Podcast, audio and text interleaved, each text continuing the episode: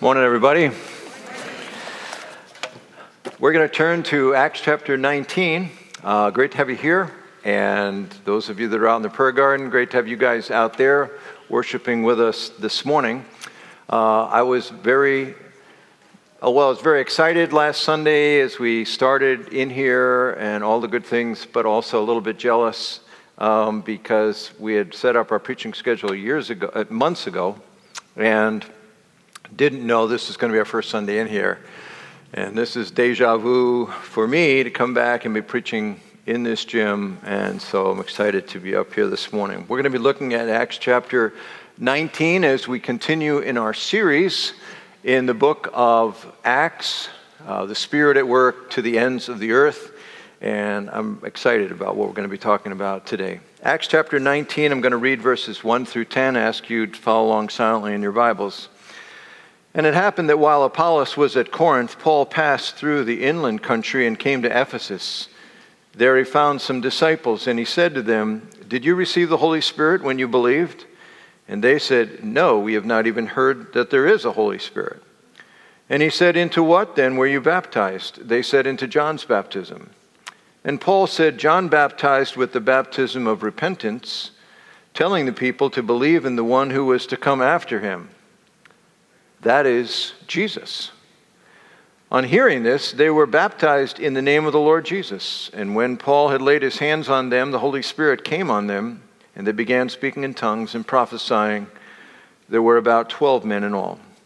And he entered the synagogue and for three months spoke boldly, reasoning and persuading them about the kingdom of God. But when some became stubborn and continued in unbelief, speaking evil of the way before the congregation, he withdrew from them, took the disciples with him, reasoning daily in the hall of Tyrannus. This continued for two years, so that all the residents of Asia heard the word of the Lord, both Jews and Greeks. Let's pray together this morning. Lord, we come on this beautiful, sunny Sunday morning. We come, God, to celebrate you Lord, even as we've worshiped in our songs, we now want to worship in our response to your speaking to us from the scriptures. God, as we reflect this morning on what it means to have a church, a life that is making a difference by your grace to your glory I pray you'd be our teacher, Father, that you would draw us to, to want to imbibe these realities in our own lives, even as we seek to live out the gospel in our lives. So, Jesus, glorify yourself in our time now, I pray. In Jesus' name, amen. Uh, I didn't mention I'm Pastor Mark, um, and uh, we are really happy to have you here. I am locating, I had to ask somebody where my wife was, um, because who's sitting there with my granddaughter from Michigan, Sophie. Hi, Sophie. Good to have you. Um, uh, because everybody's, I mean, I haven't found anybody sitting where they belong. Um, so everybody's got their new, their new spots and our new digs for the summer. All right, we're going to look at Acts 19. It was May, 20, it was May 30th, 1792 a young preacher, 31 years old, was speaking to uh, a gathering of pastors in England. And as he gathered in this church, basically addressing uh, leaders of his movement, it was a Baptist movement, um, he challenged them with what became a sermon that has become known as the Deathless Sermon. It was a sermon that had such significance and truth that people nicknamed it that because it was a sermon that would never die. William Carey was the speaker, and he was addressing a bunch of uh, pastors, most of them older, far more experienced than him, but he was challenging them to take the gospel, the message of Jesus Christ, beyond the borders of Great Britain and to look to various places of the world. He had just returned from India himself and was deeply burdened for India, but other parts of the world. His message stirred these individuals, and there was a deepening stirring as time went on, so much so that this sermon was viewed as the launching of the modern missionary movement, and William Carey is called the father of modern missions. The sermon had a phrase, a dual phrase, and he repeated it a number of times. Here was the phrase Attempt great things for God, expect great things from God.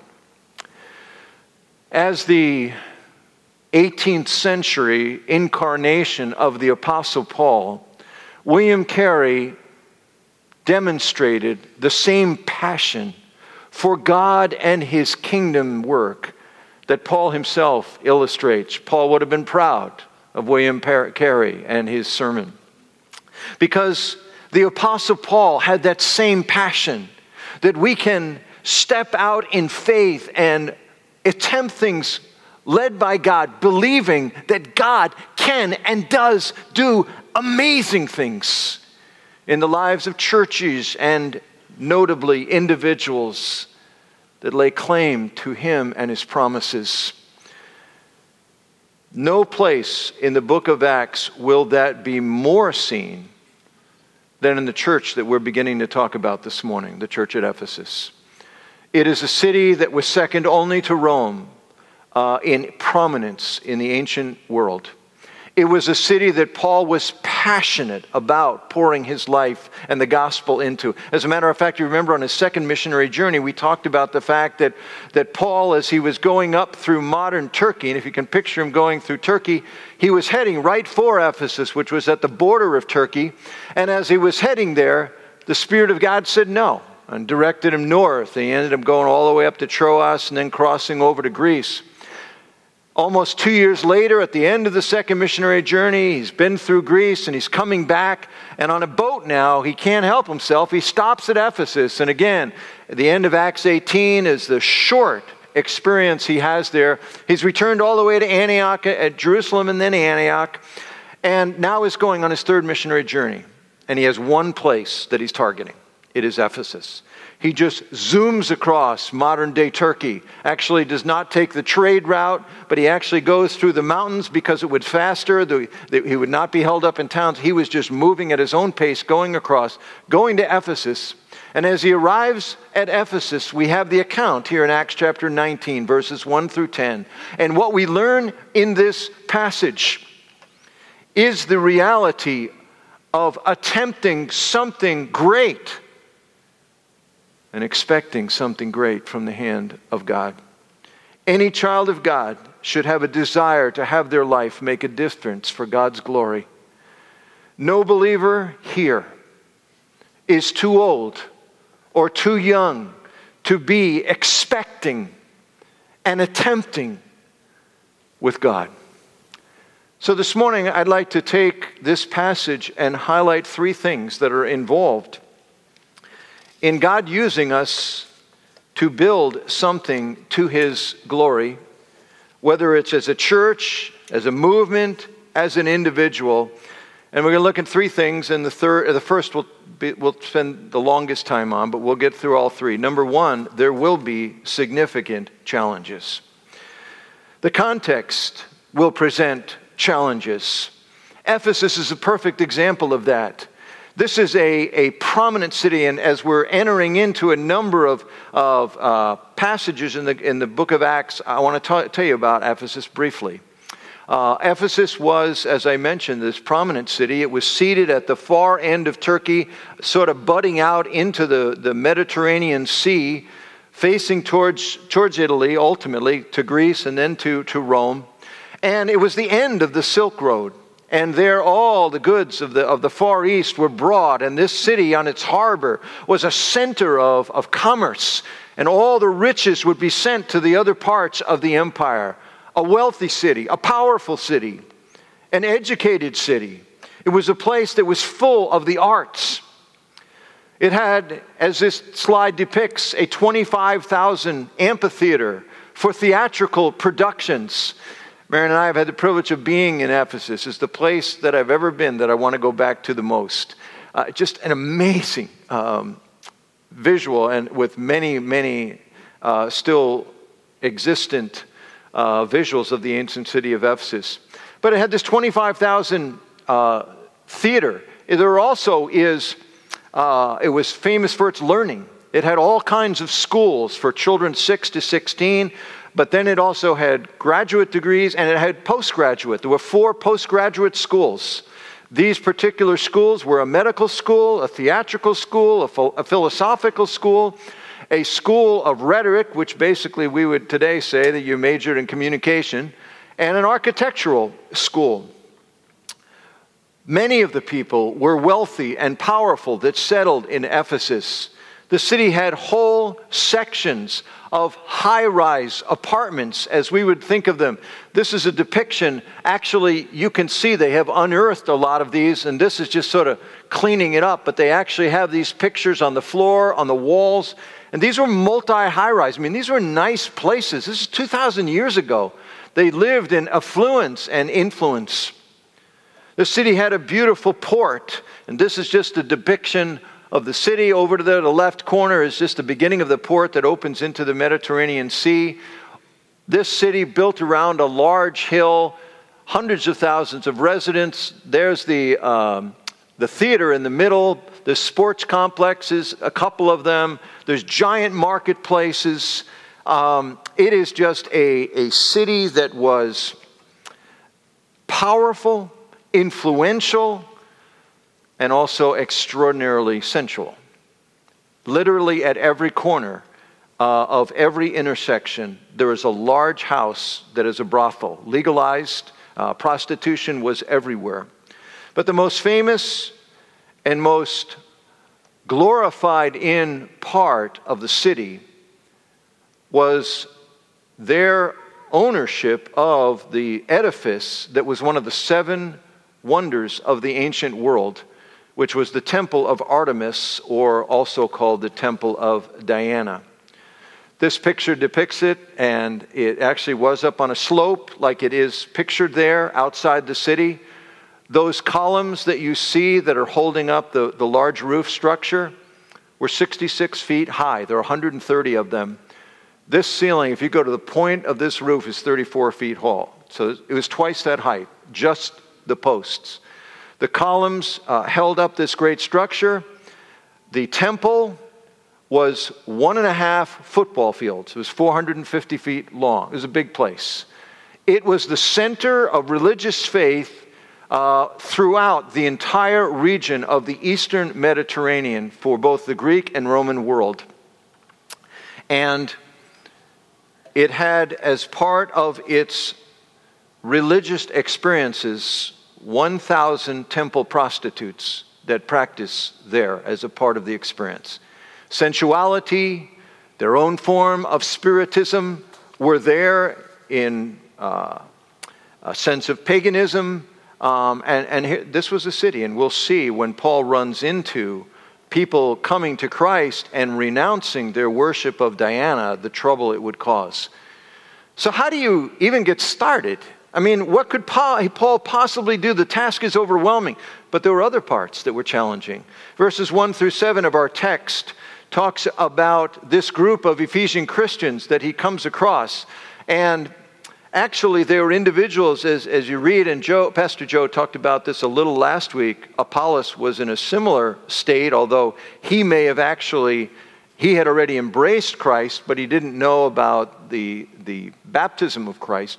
But here, these individuals, they had been baptized in the baptism of John the Baptist, which actually he had died 22 years before this. So they've been living this way for 22 years at least. They were baptized in repentance, which simply means they had embraced his message of repentance. And John the Baptist's message was this There's one coming after me that's the Messiah. He's the guy, he's the one we're waiting for. But they hadn't met him, they hadn't heard of him. And so Paul says, What were you baptized into? Well, the baptism of John, the baptism of repentance. And he says, Well, I know the guy. The guy is Jesus. Jesus is the Christ. He's the Messiah. He's the one you're waiting for. They embraced that message and embraced Christ. And the result was they had the same authenticating sign of belief in Christ that had taken place of all the other groups in Acts, which is a way of authenticating that the gospel was going forth to all people and authenticating the ministry of the apostles. We saw it at the day of Pentecost in Acts 2, when the Spirit came upon them and they spoke in other languages and, and, and tongues the Jews. Then in Acts 10 and 11, where the, the Samaritans spoke in tongues and, uh, and believed on Christ. In latter chapters, we've seen Gentiles that embraced Christ and again authenticating the new work of Christ and the church. And now we have a fourth group. This group, a group of apparently Jews that 22 years had embraced the message of repentance, didn't know about Jesus, and now they do. And you have this hodgepodge of, of believers around, and this challenge for Paul is he's, he's trying to teach and lead and, and start a new movement. There's all kinds of different people that are involved. The third thing that made it challenging is the enemy bringing challenges. When Paul was in Ephesus, he wrote a letter to the church at Corinth. And when he wrote this letter in 1 Corinthians 16, here's what he wrote in verse 8 and 9. But I will stay in Ephesus until Pentecost for a wide door for effective work has opened to me, and there are many adversaries. He says, The, the door's wide open here, but there are many adversaries. As we look at our passage there in, in verses 1 through 7, we find that first he, he started to minister to the Jews, and then he gets thrown out of the synagogue after three months. He starts the hall of Tyrannus, which was a local uh, teacher, and, and is doing his teaching and discourses there. And this leads him into all kinds of opposition. There's going to be opposition from the religious mucky mucks of the town. There's going to be opposition from the business community, from the political establishment, all empowered and prodded by the spiritual powers of darkness. And those darkness will actually show up in, in actual demons attacking Paul. We'll see it in all these chapters. Lots of challenges, lots of opposition. And yet, Paul says, there's a door here. There's a door that's open to ministry, and you say, Where? All these adversaries, all this opposition. But Paul saw a door in the midst of those challenges. The fourth thing, his own personal deficiencies present challenges as they do for you and me. He's writing again in 2 Corinthians chapter 1. He's just left Ephesus at this time, and he's writing about his experience there. And here's what he says in 2 Corinthians 1 8. For we do not want you to be unaware, brothers, of the affliction we experienced in Asia, for we were so utterly burdened beyond our strength that we despaired of life itself. Instead, indeed, we felt that we had received the sentence of death. Paul says, I, I want you to know how, how it felt ministering in Ephesus. We were exhausted, we felt the burden. We were weighed down at times with the opposition of the spiritual warfare. Honestly, he says, there were times when we actually thought it was just is going to kill us. It was so challenging, so hard. We hear all this, we say, what, what chance does this guy have? I mean, he's just a lone guy going into this, this, this giant metropolitan city that is so steeped in a contrary, paganistic view of life. It reminds me of the scene in The, the Princess Bride where uh, Westley, uh, the hero of the story, you know, he's been tortured by the nasty prince and he's left for dead and they think he is dead and he's brought to Miracle Max and, and Miracle Max does his magic with him and he, he's alive. And, and Miracle Max says, What are you going to do? He says, Well, I'm going to attack the castle and I'm going to I'm going to rescue Buttercup, which was his beloved. And so Miracle Max gets him ready. And so Westley's leaving. If you remember, he's leaving, and Miracle Max is there and he's waving at him and he says, Have fun storming the castle. And then his wife turns to Miracle Max and, and she says to him, uh, Do you think he'll make it? And Miracle Max's statement is this It'll take a miracle. That's Paul, right? That's Paul. It'll take a miracle. I mean, how in the world is he going to make a difference in this city? There is a supernatural plan and partnership that is available to Paul and you. Verse 8 and 9 describes it. It describes part of it. Verse 8 and 9, we read this. And he entered the synagogue and for three months spoke boldly, reasoning and persuading them about the kingdom of God. But when some became stubborn and continued in unbelief, speaking evil of the way before the congregation, he withdrew from them and took the disciples with him, reasoning daily in the, in the school of Tyrannus. Tyrannus. First of all, he discerned God's plan. It's the plan that he used in every major uh, city he went to. First of all, he would look for a synagogue. He'd speak to the Jews who had the most similar worldview as him. They also believed in one God, a, monotheistic creator God was superintending the universe. They believed there were laws that God had given and they were summarized in the Ten Commandments. They believed that there needed to be some covering for sin. They believed somewhere in the way there was one coming that would be their rescuer, that would be their Messiah. The problem was most of them didn't believe it was Jesus Christ. So Paul had to convince them about the reality of Christ from the Old Testament scriptures. He lasted three, three months in their synagogue preaching until finally people began to stir up trouble. And he moved to apparently a Jewish, uh, uh, one of the members of Ephesus, a prominent teacher, had embraced Christ.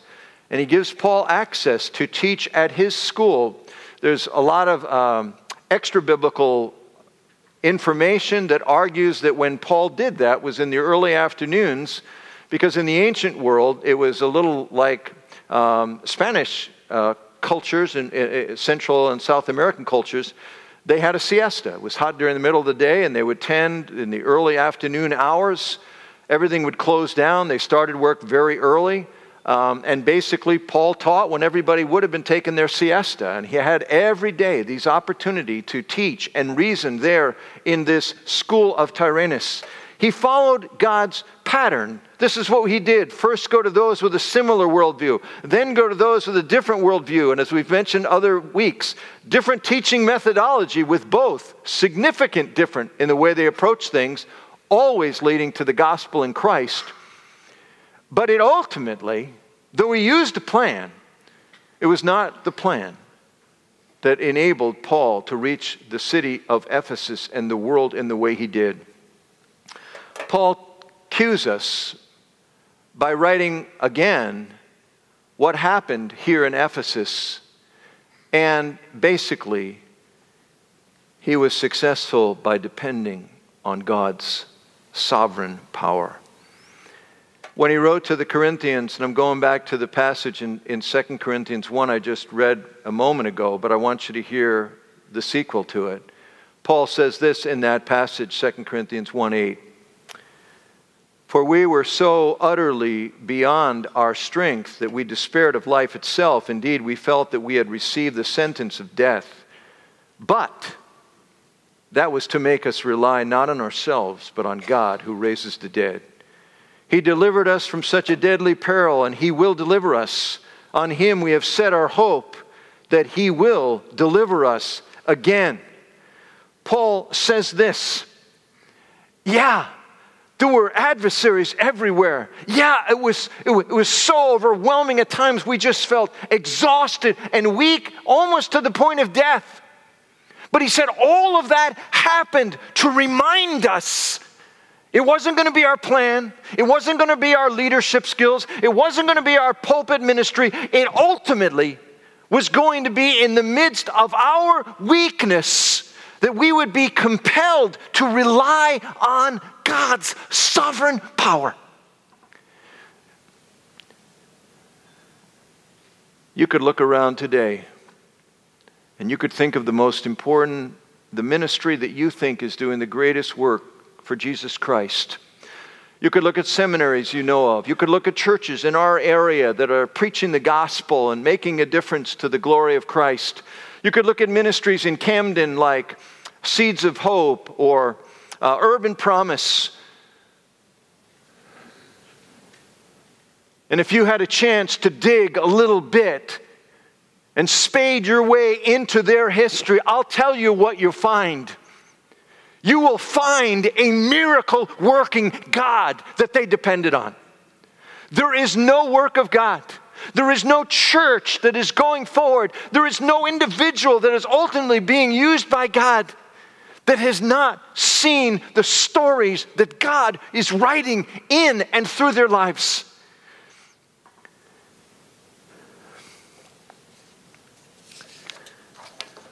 A few weeks ago, I was on a car trip with some of our pastors, and particularly a couple of the younger guys. Uh, and one of our interns were there, and we're just talking about the, um, the history of our church. And I realized that they didn't know.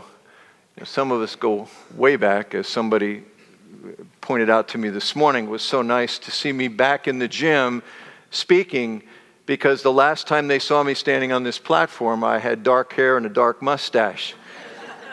I really could have done without it, but, uh, but going back to those stories, I was telling them. Remember when we were meeting in Lenape High School, and we had started, we were meeting in a, a, a, basement, a Bruce and Peg shell in a finished basement in Marlton, and then we finally started having services in Lenape High School and, and uh, rattling around in the little, well, first in the auditorium, and it was so big compared to our 35 people. We went to the library, and then we grew, outgrew the section of the library, and then we went to the cafeteria, and we, we then braved the auditorium again, although it was way bigger than we were. And all in that journey, we, I started after about a year and a half. I went around and was just looking for property. And at this time, we had $250 in the bank as a church. We were definitely hand to mouth. And I, I saw a property on Church Road, and I called the realtor, and he was a he turned out to be a guy that uh, in Moorestown, he's 40 years in the business, a guy named Don, a great guy, Jewish fellow. And, and he, I told him what we were looking for, and he said, You don't want that property, you know, it's got, it's got water issues and so, so he says, But I just literally this morning had a piece of ground come across my desk, and uh, it was this property. And he said, uh, Can I meet you there? I said, Sure. Um, what he didn't know was this property when I was in late high school, it was. In the summer, I worked two summers driving a tractor while there were migrant workers here. Uh, so it's kind of fun to even show up on this property. Uh, they were doing, they were loading tomatoes and stuff, and we were taking them to Campbell's. But so I came, and we met here, and uh, he said, "Okay, there's 22 acres of ground," and he said um, they're 5,000 an acre, and um, I didn't mention to him our financial position. And, and so he said, Now, I have not put this on the market. There's no sign yet. But he said, I'm, I'm going to have to. And he said, And you need to know that I have some realtor friends, and we have all agreed this is the most valuable piece of ground in Burlington County, by far. Um, a few years later, I had um, the mayor of Mount Laurel come to stop by. I knew him and he told me that uh, he said, "I just want to swing by. Have you ever thought about what your property's worth?" He said, "I said no," and he, I, I, said, "Yeah, I guess I've wondered." And he said, "How much did it cost?" And I said, 5,000 acre." And he said, uh, "Do you want to know what it's worth?" I said, "Yeah." He said, "It's worth every acre is worth between 100 and 125," and that was years ago. But anyway, so here we are. Here's why I'm telling this story, not so you'll know what a great realtor I am. Um, the bottom line is uh, I went and talked to a Christian investor and I said, Here's our situation. And would you like to get the property? We only need about seven acres, um, six or seven, I don't remember what it was. And you would get the rest, and I think it'd be a good investment. And, um, but here's the thing we only have about 200 because I wanted to keep a little buffer in our bank. Uh, you, we only have about $200 to put towards the sale, so you would have to carry it for us initially. So, you know, going back and forth, this is in process, and I'm in contact with uh, Don, the realtor, and he's telling me, I just need you to know there are two large doctors groups that want to buy the property and they want to put in medical as separate groups. And uh, my assumption was they had more than 250 to put towards it. So on a Friday morning, things had come together. I had no idea where anything was. I went to Don's office and I had a check um, and was able to actually give him the check and sign the, pro- the thing, um, and ha- actually had the document from the investor to sign it and to present. And Don called me about an hour later, and he said, I just wanted you to know uh, a half hour after you came by, one of the doctors' group showed up. And we've just spent the last little while with them jacking up the value. They're, they're willing to pay anything. And we were paying the asking price, and that's really all we had. And then he said, But for whatever reason, um, the owner wants you to have it. And so it's yours. And so we got the most valuable piece of property in Mount Laurel with 250 bucks in the bank.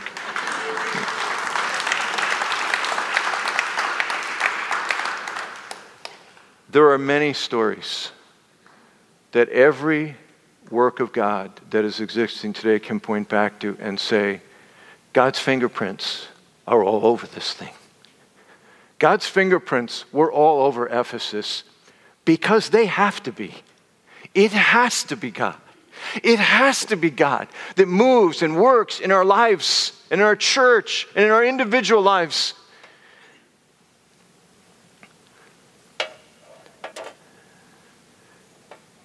Dawson Trotman wrote a book. Uh, uh, actually, I'm sorry. Dawson Trotman, this founder of the Navigators, preached a sermon. It was 1948. Dawson Trotman had gone over and he was speaking to a group of pastors in Germany in post Nazi Germany, right? It ended 1945. Hitler had killed himself, the war was over. And now these guys are picking up the pieces in a country that is utterly devastated. And Dawson Trotman is going in to challenge them to believe God to do something great in their lives and through their lives and in their church in Germany. And he was there for three days, but he describes the first day. He had nine hours with them the first day. And he said, you know, he's just sharing his passion.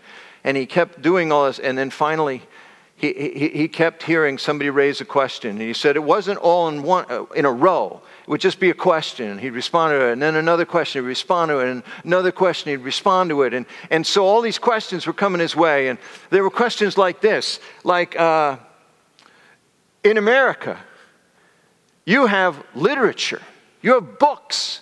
We don't even have Bibles right now, enough for our people. We have no printing presses, we have no resources.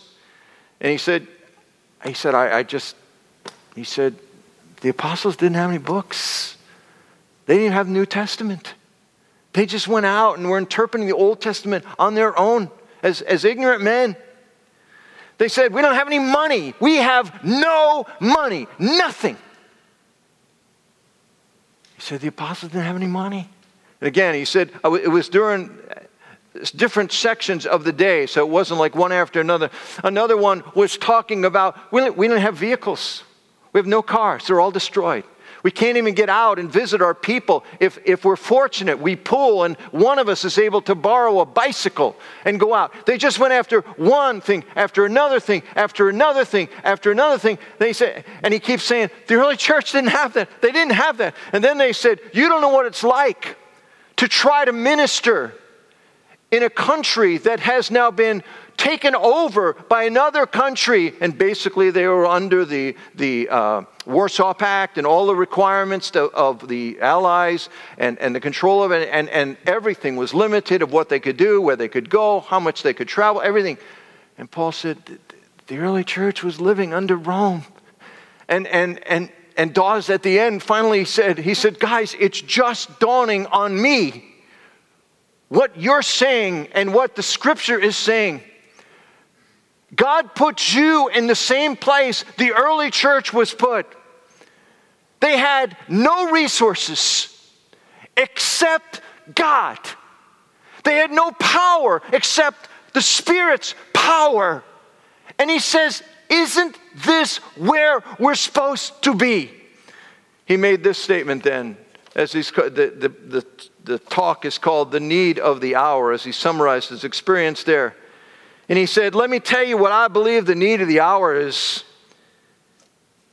I believe it is an army of soldiers dedicated to Jesus Christ who believe not only that he's God, but that he can fulfill every promise he ever made and that there isn't anything too hard for him. Attempt, expect, attempt, expect. So, what happened here in Ephesus? Well, it's summarized in verse 10. This continued for two years, so that all the residents of Asia heard the word of the Lord, both Jews and Greeks. There is spiritual impact. The term Asia here is talking about prominently the whole nation, the whole contemporary nation of Turkey, which was over 2 million people, and a little bit east of there. 2 million people. Somehow the word is spreading. The church of Colossae was started out of the church at Ephesus. The seven churches that are mentioned in the book of Revelation are all in this region. All were started out of this little movement in Ephesus. This is the message of the book of Acts that the church went forward in the power of the Spirit. Hey, many of you today are consumed with the challenges seeing the obstacles to a life and influence towards Christ being exalted in you in your marriage, in your family, in your neighborhood, in your job. Paul's experience here in Ephesus and what God did there challenges us to have a fresh vision of a glorious God. This was not a powerful man doing powerful things. This was a man that says, I, I thought I was going to die. I was so weak. But he said, It helped me to say, I need to rely on God. That my insufficiency is the megaphone that I need a sufficient power that is only found in God. I mentioned this sermon that I heard recently a few weeks ago, and I just want to swing back to it. By Tim Keller, one of the last things he spoke before he went to heaven. And in it, he was presenting the challenges and adversities that come into our lives. And he said they come like an email. And, you know, we get them and they, they hit us and we read them and, and we don't, you don't know when they're coming. You don't know how it's going to come. You just get an email, it's in your box. So you read the message and it's hard. And he says, affixed to every email of adversity are two attachments. One is from the enemy. And that attachment will invariably be a message of discouragement, of hopelessness, of darkness and despair. It will point out your failures. It will point out your hopelessness. It will point out the, the magnitude of the tidal wave of the challenges.